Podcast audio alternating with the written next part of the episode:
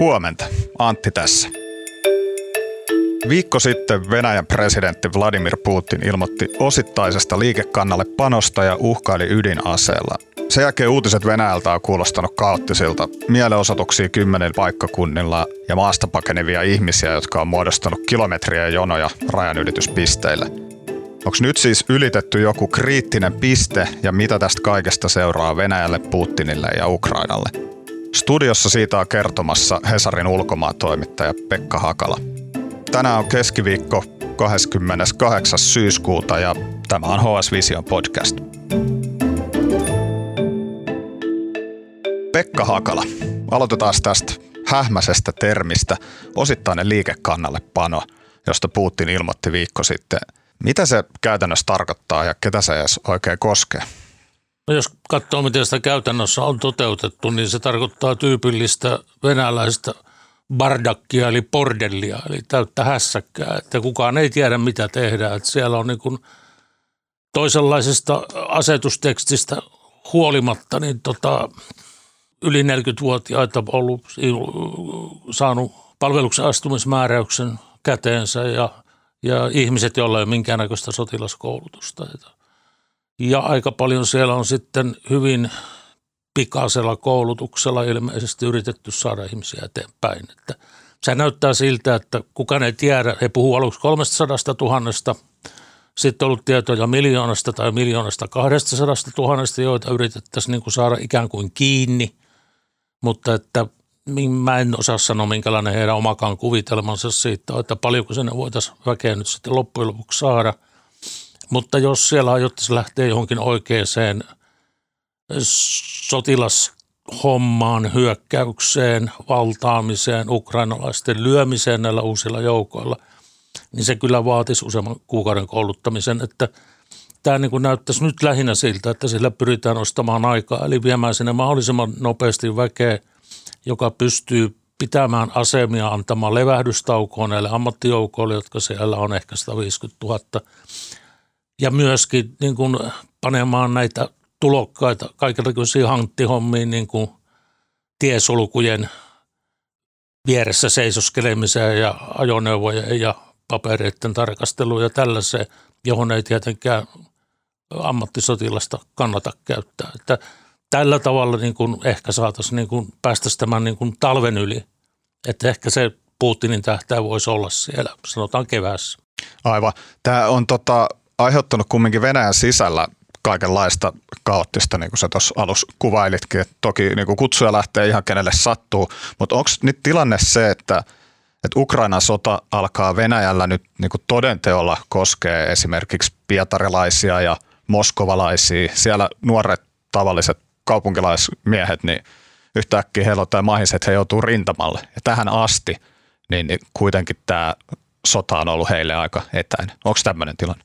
Kyllä se näyttäisi olevan ja sehän se mieliala on niin kuin pani, panikoitu heti, kun, kun tästä liikekannalle panosta tai osittaisesta liikekannalle panosta, mitä termiä Venäjän lainsäädännössä ei ole, ole niin tuota, ilmoitettiin, että ennen kuin ensimmäistäkään kutsua tai palvelukseen astumismääräystä oli kenellekään annettu, niin se oli, siinä oli jo, oli jo panikki päällä. Että kun ei kukaan oikein tiennyt, että mitä tästä seuraa.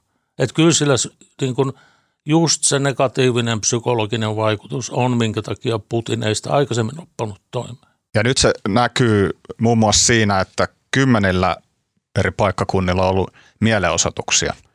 Ketkä nyt tällä hetkellä Venäjällä oikein osoittaa mieltään ja mitä? Mä ymmärrän, että se koskee tätä osittaista liikekannallepanoa, mutta mitä vastaan siellä nyt niin tarkalleen osoitetaan mieltä? Mulla on se käsitys, että aika paljon sama porukka, joka siellä on osoittanut mieltään putinismia ja Putinin hallintoa vastaan aikaisemminkin. Eli sanotaan tällainen, niin kuin mitä me voitaisiin sanoa liberaali oppositio. Niin se siellä kaduilla ja se on dominoinut niitä katumielenosoituksia jo kohta kymmenen vuotta. Että siinä jo 2012 niin kun nämä varsinaisen tämän imperialistisen äärioikeiston mielenosoitukset ikään kuin kuihtu – sen takia, että he selvästi hävistämään, niin kuin kuka on paras osoittamaan mieltään ja kuka panee kaduilla parhaiten kampoihin. Mutta ei se tarkoita, että näillä kovin kauheita merkitystä olisi, koska kyllähän nämä määrällisesti vielä hyvin pieniä ja on ollut pieniä jo pitkään. Että ne on onnistuttu nujertamaan aika paljon. Et kyllähän siellä kaduilla pitäisi olla satoja tuhansia ennen kuin sillä alkaisi olla niin kuin mielenosoituksena niin kuin muutosta aiheuttavaa voimaa. Ei, ei tämä riitä siihen. Et kyllä tämän, tä, tällä näkymällä niin kuin hallintokoneista pystyy pitämään sen aisossa pamputtamaan kuri. Varsinkin kun nyt ne pystyy jakelemaan vielä oikeita linnatuomioita hyvin helposti, ei pelkkiä putkareissa. Mites tota, pystytäänkö sitten Venäjällä pitämään rajat kurissa? Et nythän on ollut esimerkiksi satelliittikuvissa on näkynyt, että Venäjän ja Georgian rajalla on ollut 16 kilsan jonot, kun ihmiset pyrkii maasta pois. Ketkä sieltä tällä hetkellä Venäjältä nyt pyrkii pois? Onko ne nimenomaan tämmöiset niin asepalveluikäiset nuoret miehet vai? Joo, no niin kuin sanottu, niin se asepalveluikä on aika iso, jolla on aihetta pelätä, pelätä, pelätä sitä, että voisi joutua. Niin kyllä mun käsittääkseni se, mitä siinä on normaalitilanteeseen lisää, niin on nimenomaan tätä porukkaa, porukkaa joka tota, noin, lähtee rintamalle kutsua karkuun, mutta tota, mä en siltikään sillekään ihan hirveätä painoa ainakaan tässä vaiheessa laittaisi. Koska jos muistetaan esimerkiksi, että Neuvostoliitto romahti vuonna 1991 ja meillä oli viranomaiset salamana pistänyt niin valmistautumissydämit pystyyn ja varannut vanhoja kansakouluja itärajalta ja valmistautumaan niin valtavaan pakolaisvyöryyn itärajan ylitse ja kas kummaa sieltä ei tullut juuri ketään. Niin sieltä tuli vuosien mittaan niin kuin ehkä 15 000 ihmistä sanotaan, jotka niin kuin tuli tänne pyörittämään liiketoimintaansa ja tekemään töitä, siis toisin sanoen aivan normaalina siirtolaisina. Niin kuin se ryhmä, joka Venäjän, meidän nykyisiä venäjänkielisiä, jotka tuli sitten ennen inkeriläisiä. Niin tuota, ei, ei se niin kuin se, että Venäjän kansa lähtee juoksemaan niin kuin neljännes maapallon käsittävästä valtiostaan ulos, niin se ei ole mun mielestä niin kuin se ensimmäinen uhkakuva, johon niin kuin tarvii kauheasti varautua. Aivan. Tuossa sanoit, että Putinin ajatus on mahdollisesti se, että tästä nyt niin kuin talven yli selvitään tämmöisillä tota, sijaisjoukoilla mahdollisesti tämän osittaisen liikekannallepanon ansiosta.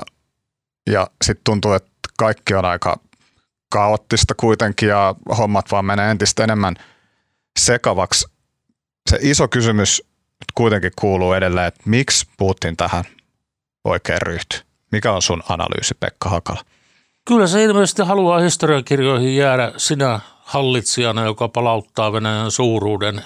Eli et kun hän unelmoi niin kun neuvostoimperiumista nyt lähinnä kuitenkin, ehkä samaan aikaan myöskin tsaari-imperiumista, niin se tarkoittaisi niin kuin ikään kuin vähimmäissaavutuksena sitä, että Ukraina ja Valko-Venäjä kuuluisi, kuuluisi joko suoraan valtioon tai, tai vahvasti etupiiriin. Et se, kyllä se niin kuin hänen, tämä niin kuin tehdään Venäjästä suuri taas ideansa, ideansa niin kuin mun, mielestä, mun mielestä on. Ja nyt on niin kuin tämmöisiä viimeisiä keinoja, tämmöinen liikekannallepano ja sitten ydinaseella uhkailu. No joo, ehkä se ei parempi kuin jos mä nyt sanon, että ei se mitään yliasetta käytä, niin sienipilvi kohoaa jo huomenna aamulla, että ei ehkä kannata liikaa veikkailla sitä, mutta se on, se on niin kuin olemassa oleva mahdollisuus, mutta mä luulen, että siihen mentäisiin siinä vaiheessa, jos kaikki muut vaihtoehdot alkaisi olla lopussa, koska se on aika epätoivoinen teko, jopa taktisen ydinaseen käyttäminen, käyttäminen että – kyllä mä sanoisin, että näillä kansanäänestyksillä niillä on, niin kuin, niillä on kotiyleisö, jolla yritetään vakuuttaa, että tässä saavutetaan jotain. Sitten siinä on semmoinen käytännön asia, että nyt he voi sen jälkeen, että se montaa päivää menee, kun he liittää virallisesti Venäjää. Niin he voi Hei, ne... pysähdytään tähän yes. hetkeksi. Eli siis tosiaan to, siellä Venäjän miehittävillä ukrainalaisalueilla on käynnissä kansanäänestys. Joo. Ja, ja, ja se on tämmöinen hyvin näytösluontoinen tapahtuma useissa tai siis se on. M- miten, miten se tapahtuu? Ollaanko siellä niin kuin uhataan ihmisiä, että pitää käydä äänestämässä tietyllä tavalla vai täysin manipuloidut ne tulokset, mitä, mitä niistä sekä, äänestyy? Sekä että, mutta siis manipulointi siinä olennaista on. Sieltä voidaan ilmoittaa ihan mitä lukuja nyt vaan keksitään, ei sillä mitään väliä ole. Aivan. Ja sitten kun nämä tulokset on saatu, niin sitten Putin pystyy ilmoittamaan, että siellä on kansa, kansa sitä mieltä, että he on osa Venäjää ja sillä hän oikeuttaa omia toimia. Onko tämä se ajatusrakenne? Joo, siis Luhansk ja Donetskin alueet on jo julistautunut itsenäiseksi, että heidän tarvii vaan niin kuin päättää, että he pyytävät päästä Venäjän jäseneksi, subjektiksi, niin kuin kaikki muutkin alueet. Ja Hersonissa ja Saporosessa on sitten se eri tilanne, että heidän täytyy ensin päättää, että he on itsenäisiä ja sen jälkeen heidän täytyy anoa pääsyä Venäjään osaksi.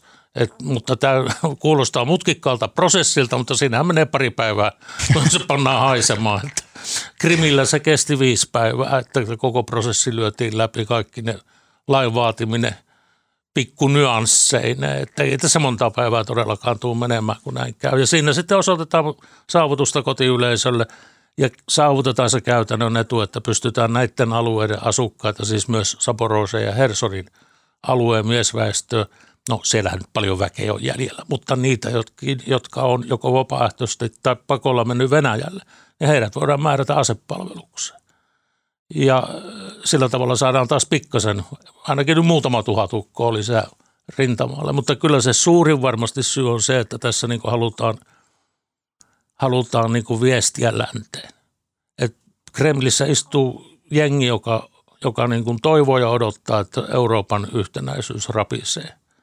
Ja aina kun Scholz sanoo, että ei anneta tankkeja Ukrainalle tai, tai Italian veljet voittaa Italiassa vaalit ja tai on joku mielenosoitus tai syntyy huolta energian riittämisestä ja sähköhinta nousee. Aina Kremlissä taputetaan pieniä karvasia käsiä, koska he näkee siinä heti oireen niin kuin Euroopan yhtenäisyyden hajoamisesta. Ja kyllä he myöskin toivoo, että Yhdysvalloissa niin republikaanit saisi välivaaleissa mahdollisimman korkean kannatuksen, jotta se Bidenin hallinnon – kyky tehdä itsenäisiä päätöksiä, toimia itsenäisesti vähenisi. Eli tämmöisiä lännen heikkouksia he siellä nyt sitten, sen takia he katsovat, että heille niin kuin ajan pelaaminen on hyödyksi. Ja tämä puljaaminen on yksi tapa niin kuin pitkittää asiaa. Mutta jos mä oikein ymmärtänyt, niin nyt tämä osittainen liikekannallepano, kun Putin siitä ilmoitti, niin se on lisännyt kriittisiä ääniä myös Venäjällä. Putinin julkista arvostelua onko tämä ihan, onko mä nyt jotenkin Hatarien suomalaisuutisten varassa tässä vai mitä, mitä siellä on tapahtunut? Kuinka paljon Putinia nyt arvostellaan? Se jää, että Putin on pitkälle sellainen tabu, että siis niin, myöskin siis se, mikä on vahvistunut siellä on tämmöinen sotapuolue, joka tavallaan on oppositiossa, että se vaatii niin kuin Putinilta rajumpia toimia. Niin, niin tota se, se siellä niin kuin mun mielestä tässä on vahvistunut, se tarkoittaa sitä, että kansa myöskin jakautuu selkeämmin kahteen ryhmään. Että siinä on semmoinen tavallaan sisällissota-elementtikin olemassa. Mutta jos ajatellaan sisällissotaa viimeksi lokakuun vallankumouksen jälkeen neljä vuotta, niin sehän syntyi kolmen vuoden maailmansodan jälkeen. Että ei nyt olla läheskään sellaisessa tilanteessa. Ja. Mä muistan, mikä se sun kysymyksessä oli. Putinin arvostelusta oli kyse, mutta siis kyse on edelleen, äh, homma niin. edelleen niin, että Putinia varsinaisesti ei arvostella. Mutta. Joo, siis täällä on vahvana tämmöinen se ajatus, että Putin on yhtä kuin Venäjä ja erityisesti Putin on yhtä kuin Venäjän ulkopolitiikka ja turvallisuuspolitiikka. Ja sitten se on vanha perinne, että hyvät saaripahat pajarit, eli aina se on vikan, että alempien huonojen virkamiesten, kun kyllä meidän saarimme on hyvä. Kiitos Pekka Hakala. Kiitos.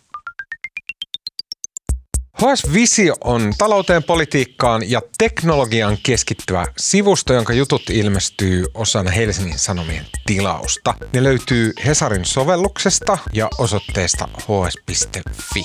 Jos sulla ei ole vielä HSn tilausta, niin sä voit kokeilla sitä kaksi viikkoa ilmaiseksi osoitteesta hs.fi kautta parempaa kuunneltavaa. Äänestäjäleikkauksesta vastaa tänään Oona Mattila. Mun nimi on Antti Tiainen ja tämä on HS Vision aamupodcast. Huomiseen. thank you